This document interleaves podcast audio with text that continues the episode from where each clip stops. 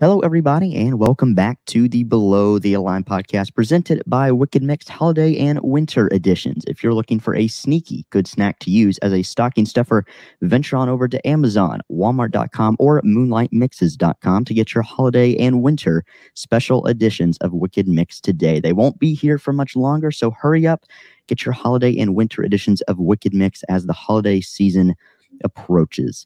A couple weeks ago, we talked to Pit Reporter Steve Post from MRN. And today on the horn with me, I have one of his colleagues, Alex Hayden from MRN. Sarah, how are you doing? Hey, doing well, Samuel. Thanks for having me on. Absolutely. Always great to talk to people in the industry that are out there each and every week during the season. My first question for you How did your career start? Were you always involved in racing or was it just kind of a, an acquired taste for you? Um, it's kind of a twofold answer, I guess. I, have always kind of grown up around racing, originally from Muncie, Indiana, just outside of Indianapolis. And my dad uh, was a newspaper photographer, so he was always credentialed in working races, whether it's the Indy 500, short tracks, Michigan International, it didn't matter. So I grew up around racing. Um, so that that was something that uh, I always had a, a passion for as a great fan of all forms of motorsports. But as far as getting involved and working in the sport, it was just dumb luck. Uh, I, I, think that's the best way to attribute it to. I had never worked in any kind of radio. I'd never worked in any kind of play-by-play position or announcing position. Nothing like that. And I answered uh, an ad that they were uh, auditioning for public address announcers at a little short track in eastern North Carolina called Wayne County Speedway which is no longer here, sadly. But uh, I auditioned, one of 14 guys to audition, and they gave it to me. Um, and midway through that first year, which was all the way back in 1996, uh, midway through that first year, the promoter of the racetrack put a recorder in the back of the broadcast PA booth, and I didn't know it. And uh, she recorded me and sent the tape to MRN, said, You got to hear this guy. And then uh, I guess a couple, three months later, uh, I got the call from MRN, got auditioned. And so, in the span of 10 months, never doing any kind of play by play, never doing any kind of broadcasting, let alone national broadcasting, uh, I went from a couple of short tracks to MRN. Uh, and went MRN 1997 in 10 months, and that's where I've been ever since it's a story that not many people have of how they got to where they got. Their boss secretly recording them and sending it off to a national syndicate and saying, "Hey, you know, hear this guy real quick." I've I've never heard that before. I've heard interesting stories from drivers and broadcasters and all types of people in the industry on how they got to where they are, but I think your story is a first. I've never heard of somebody's boss just kind of secretly recording them, but it worked out. It worked out wonderfully. The the promoter of that track her name was Teresa Richardson. Uh, I just talked to her maybe a month or so ago. We do stay in touch, and I thank her every time I get a chance. Uh, I, I thanked her big when I first signed with MRN and and sent her an MRN shirt and a microphone and that type of thing just for for taking the chance on me. But you know, it, it, it go a little deeper than that. When I first got approached by MRN, John McMullen was the president and executive producer of the network of course, we had to go through an interview type process just to get a get a background. I had no background. I had just a summer previously uh, in '96 of calling some short track races on PA. So of course, he asked me what my radio background was, and he asked me uh, that type of interview type questions, and I lied. I lied through my teeth about him. Told him I worked at W such and such and such and such in North Carolina, and did sports there and did some high school football and things like that. Just lying because I thought, man, I, I, better come up with something or he's just going to hang up on me. Uh, so yeah, it was. Uh, I guess I fooled everybody enough to get the chance, and and obviously you have to perform. So uh, I get through the interview process, get the audition. They liked what they heard, and we went forward. Yeah, I, I, think it worked out all right. You know, I, I think those lies, uh, I think you made up for them with now nearly three decades of experience calling NASCAR races. Um, did you have any role models or mentors in broadcasting, or especially since you grew up around Indianapolis in racing? Were there any guys that, that stood out to you, either drivers or broadcasters, that you just said, I want to be like them when I grow up? Yeah, obviously, growing up around motorsports, I wanted to be a race car driver. Uh, my heroes, Gordon Johncock and Rick Mears, IndyCar guys.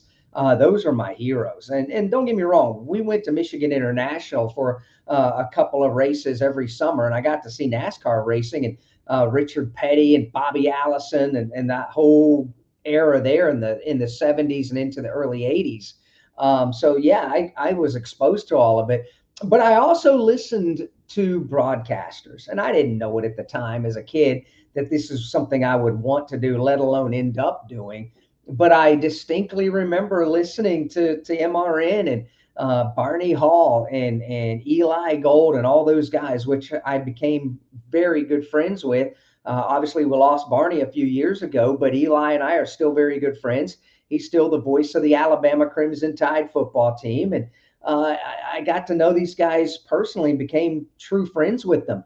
Um, outside of motorsports, um, I mean, you could throw Bob Jenkins, Paul Page, absolutely in that mix as well uh, from the IMS radio network. Um, Tom Carnegie is also one that I just looked up to. He was the PA voice for the Indianapolis Motor Speedway. That really deep, booming voice. It, it was it etched in my mind, and it still is. Um, something I'll never have is a big, deep, booming voice like that. But um, Marty Brennaman and and Joe Nuxhall with the Cincinnati Reds radio network. Uh, as a kid, I'd listen to the radio on school nights, listening to the Reds play, and get an idea just what's going on at Riverfront Stadium back in those days and the way those two guys described the action. So all of those would be, I guess, major, major influences. Well, I like that you mentioned Barney Hall because when I talked to Steve Post, Barney was had a major impact on Steve, and Steve said he was so shocked when they put him on an airplane with Barney Hall, and he was just kind of starstruck sitting there. And and you mentioned Eli Gold, who has unfortunately called way too many touchdowns for Alabama against my beloved Arkansas Razorbacks, but I'll let it slide. You know, he, he's a legend. I guess I'll let him keep doing that. But uh, just so many greats have come through NASCAR broadcasting, come through MRN. Um, and it's great to see you guys still carrying on that tradition. And it's awesome that so many of them that work there mentored the current crop of guys that you have and and you guys are mentoring the next generation so it's just it's a generational thing um, that I think is proven to be so good for the longevity of uh, that all you guys have there.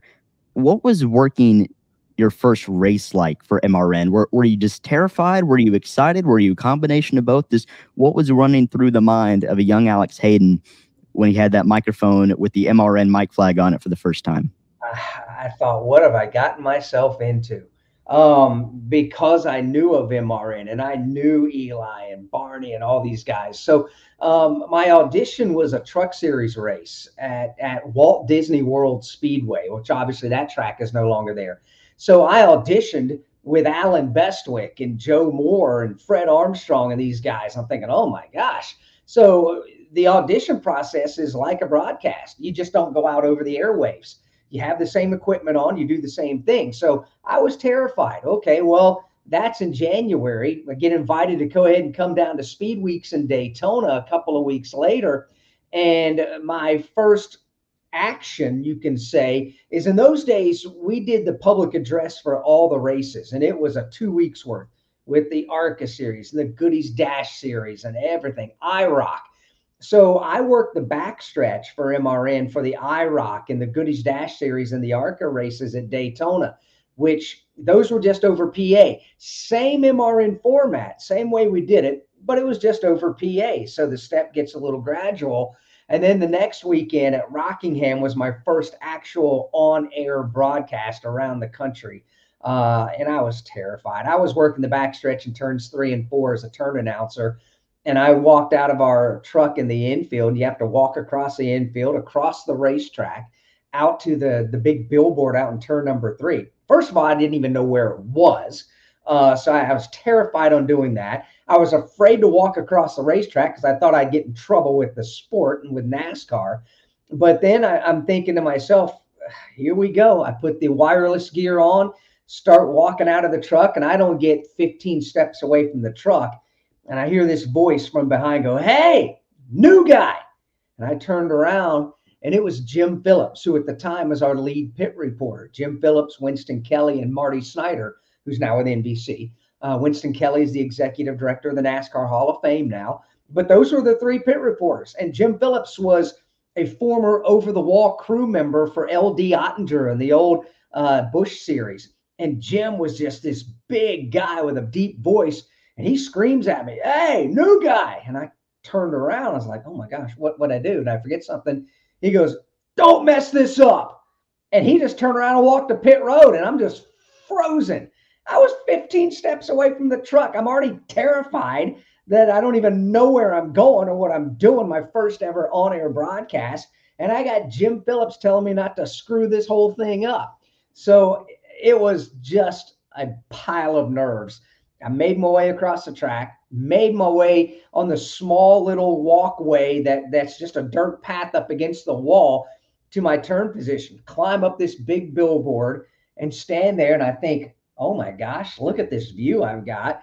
I, I on my wireless gear, I push my button with our boom microphone and push the button to talk, check in, let our engineers and my producer know I'm there and I'm in position.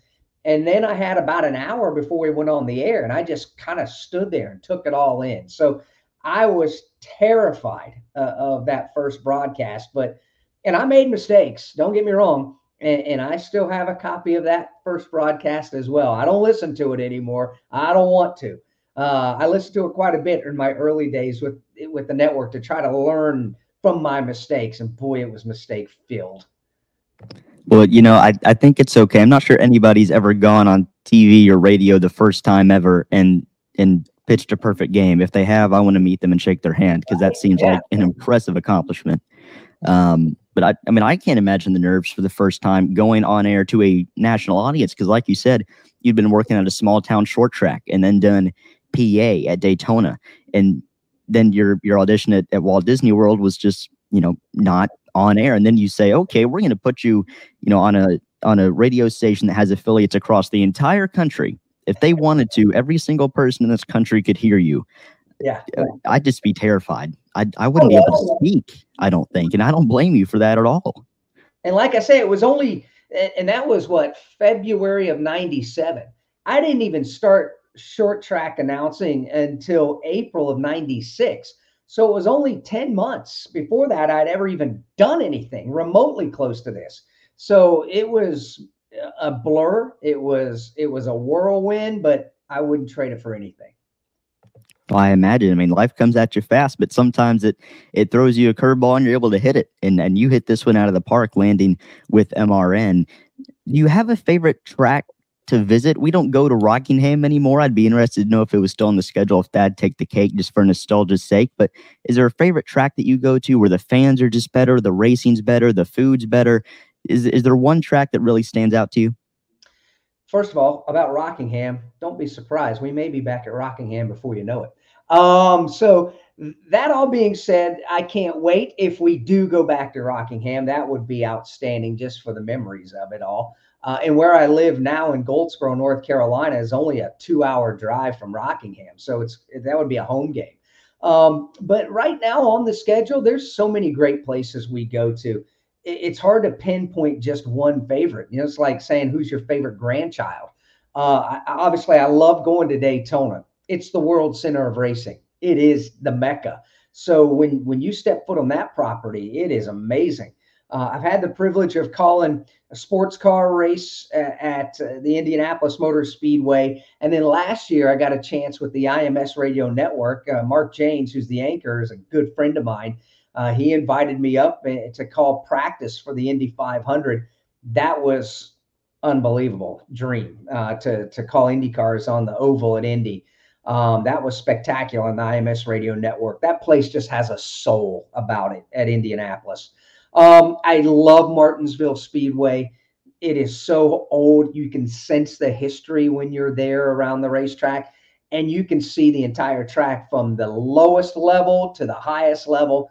It's a great place. But you know, when, when you when you really stop and think about it, we get to do a lot of great things. Phoenix Raceway in the desert with the mountains and the cactus uh, to the streets of Chicago one of the coolest things though that I've gotten to do, and we'll get to do it again coming up the first weekend of February in 24, is to go to the Los Angeles Memorial Coliseum for the Busch Light Clash.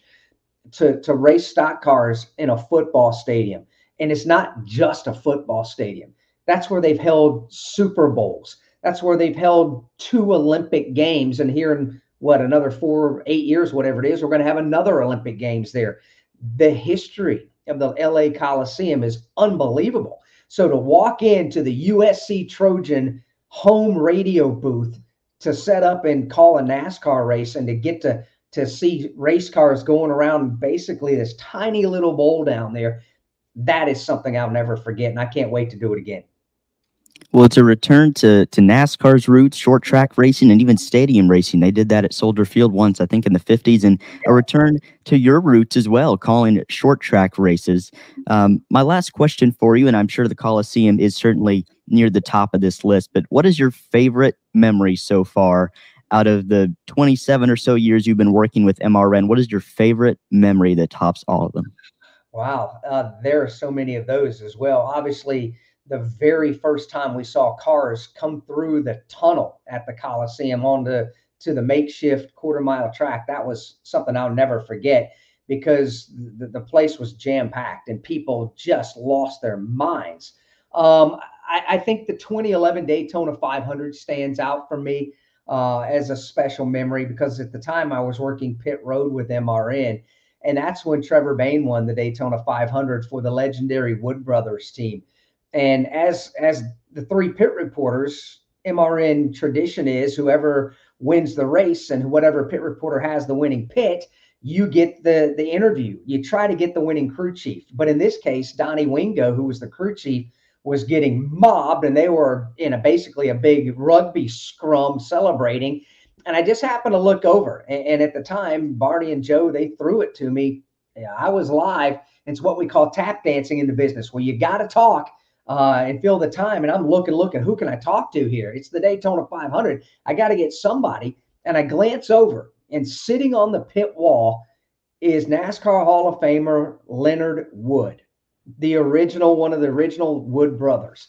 And he was just sitting on the wall, just smiling. And I look over at him, and I knew him fairly well at the time, know him extremely well now. But back in 2011, we had a really good re- relationship as well. And I looked over at him, and I'm on the air with my microphone talking, and I just kind of point at the mic flag, and he waves me over. He didn't stand up. So I walk over and just sit down on the pit wall. This is the Daytona 500. There's 150,000 people going nuts. Trevor Bayne's won the race. His crew's just going nuts all over the place. And it's like there was nobody else in the world. I was sitting on the wall with Leonard Wood with our back to the start finish line, looking at the pit box. And we just did the winning interview sitting right there to talk to Leonard Wood. Uh, that was unbelievable experience. And that's one I'll never forget. Well, I can't imagine what it was like for him to see a team, and at that point, a team that had struggled a bit in recent years to just get a flash of return to glory, and that's what it was in that moment. Was a, a young driver, a young phenom at the time, and winning with a team that was as old as the sport itself, as storied as the sport itself. I can't imagine the emotions of him, and then getting to let it all out with you on the air. That must have been nearly as special of a moment for him as it was for yourself. Um, but Daytona always produces those sorts of memories, and and that's why I'm sure you love what you do, and and that's why we love Daytona, obviously, but also just the sport in general. You know, you don't get stories like the Wood brothers or winning the Daytona 500 in every single sport, and that's why I think NASCAR kind of stands out because the history is just it goes deeper than than most of us can ever imagine. Um, but thank you so much for joining us today, Alex Hayden, part of MRN, the voice of NASCAR. You can catch them when they uh, get going here, and well, I'll call it two months till the Daytona 500, yeah. but the clash at the Coliseum first, the season. We have one of the shortest off seasons in pro sports. I feel we're kind of spoiled in that regard, but it feels like a year that we're off. I mean, it's it seems like much longer than it actually is, um, and I'm sure it does for you too. But um, can't wait till you guys are are back.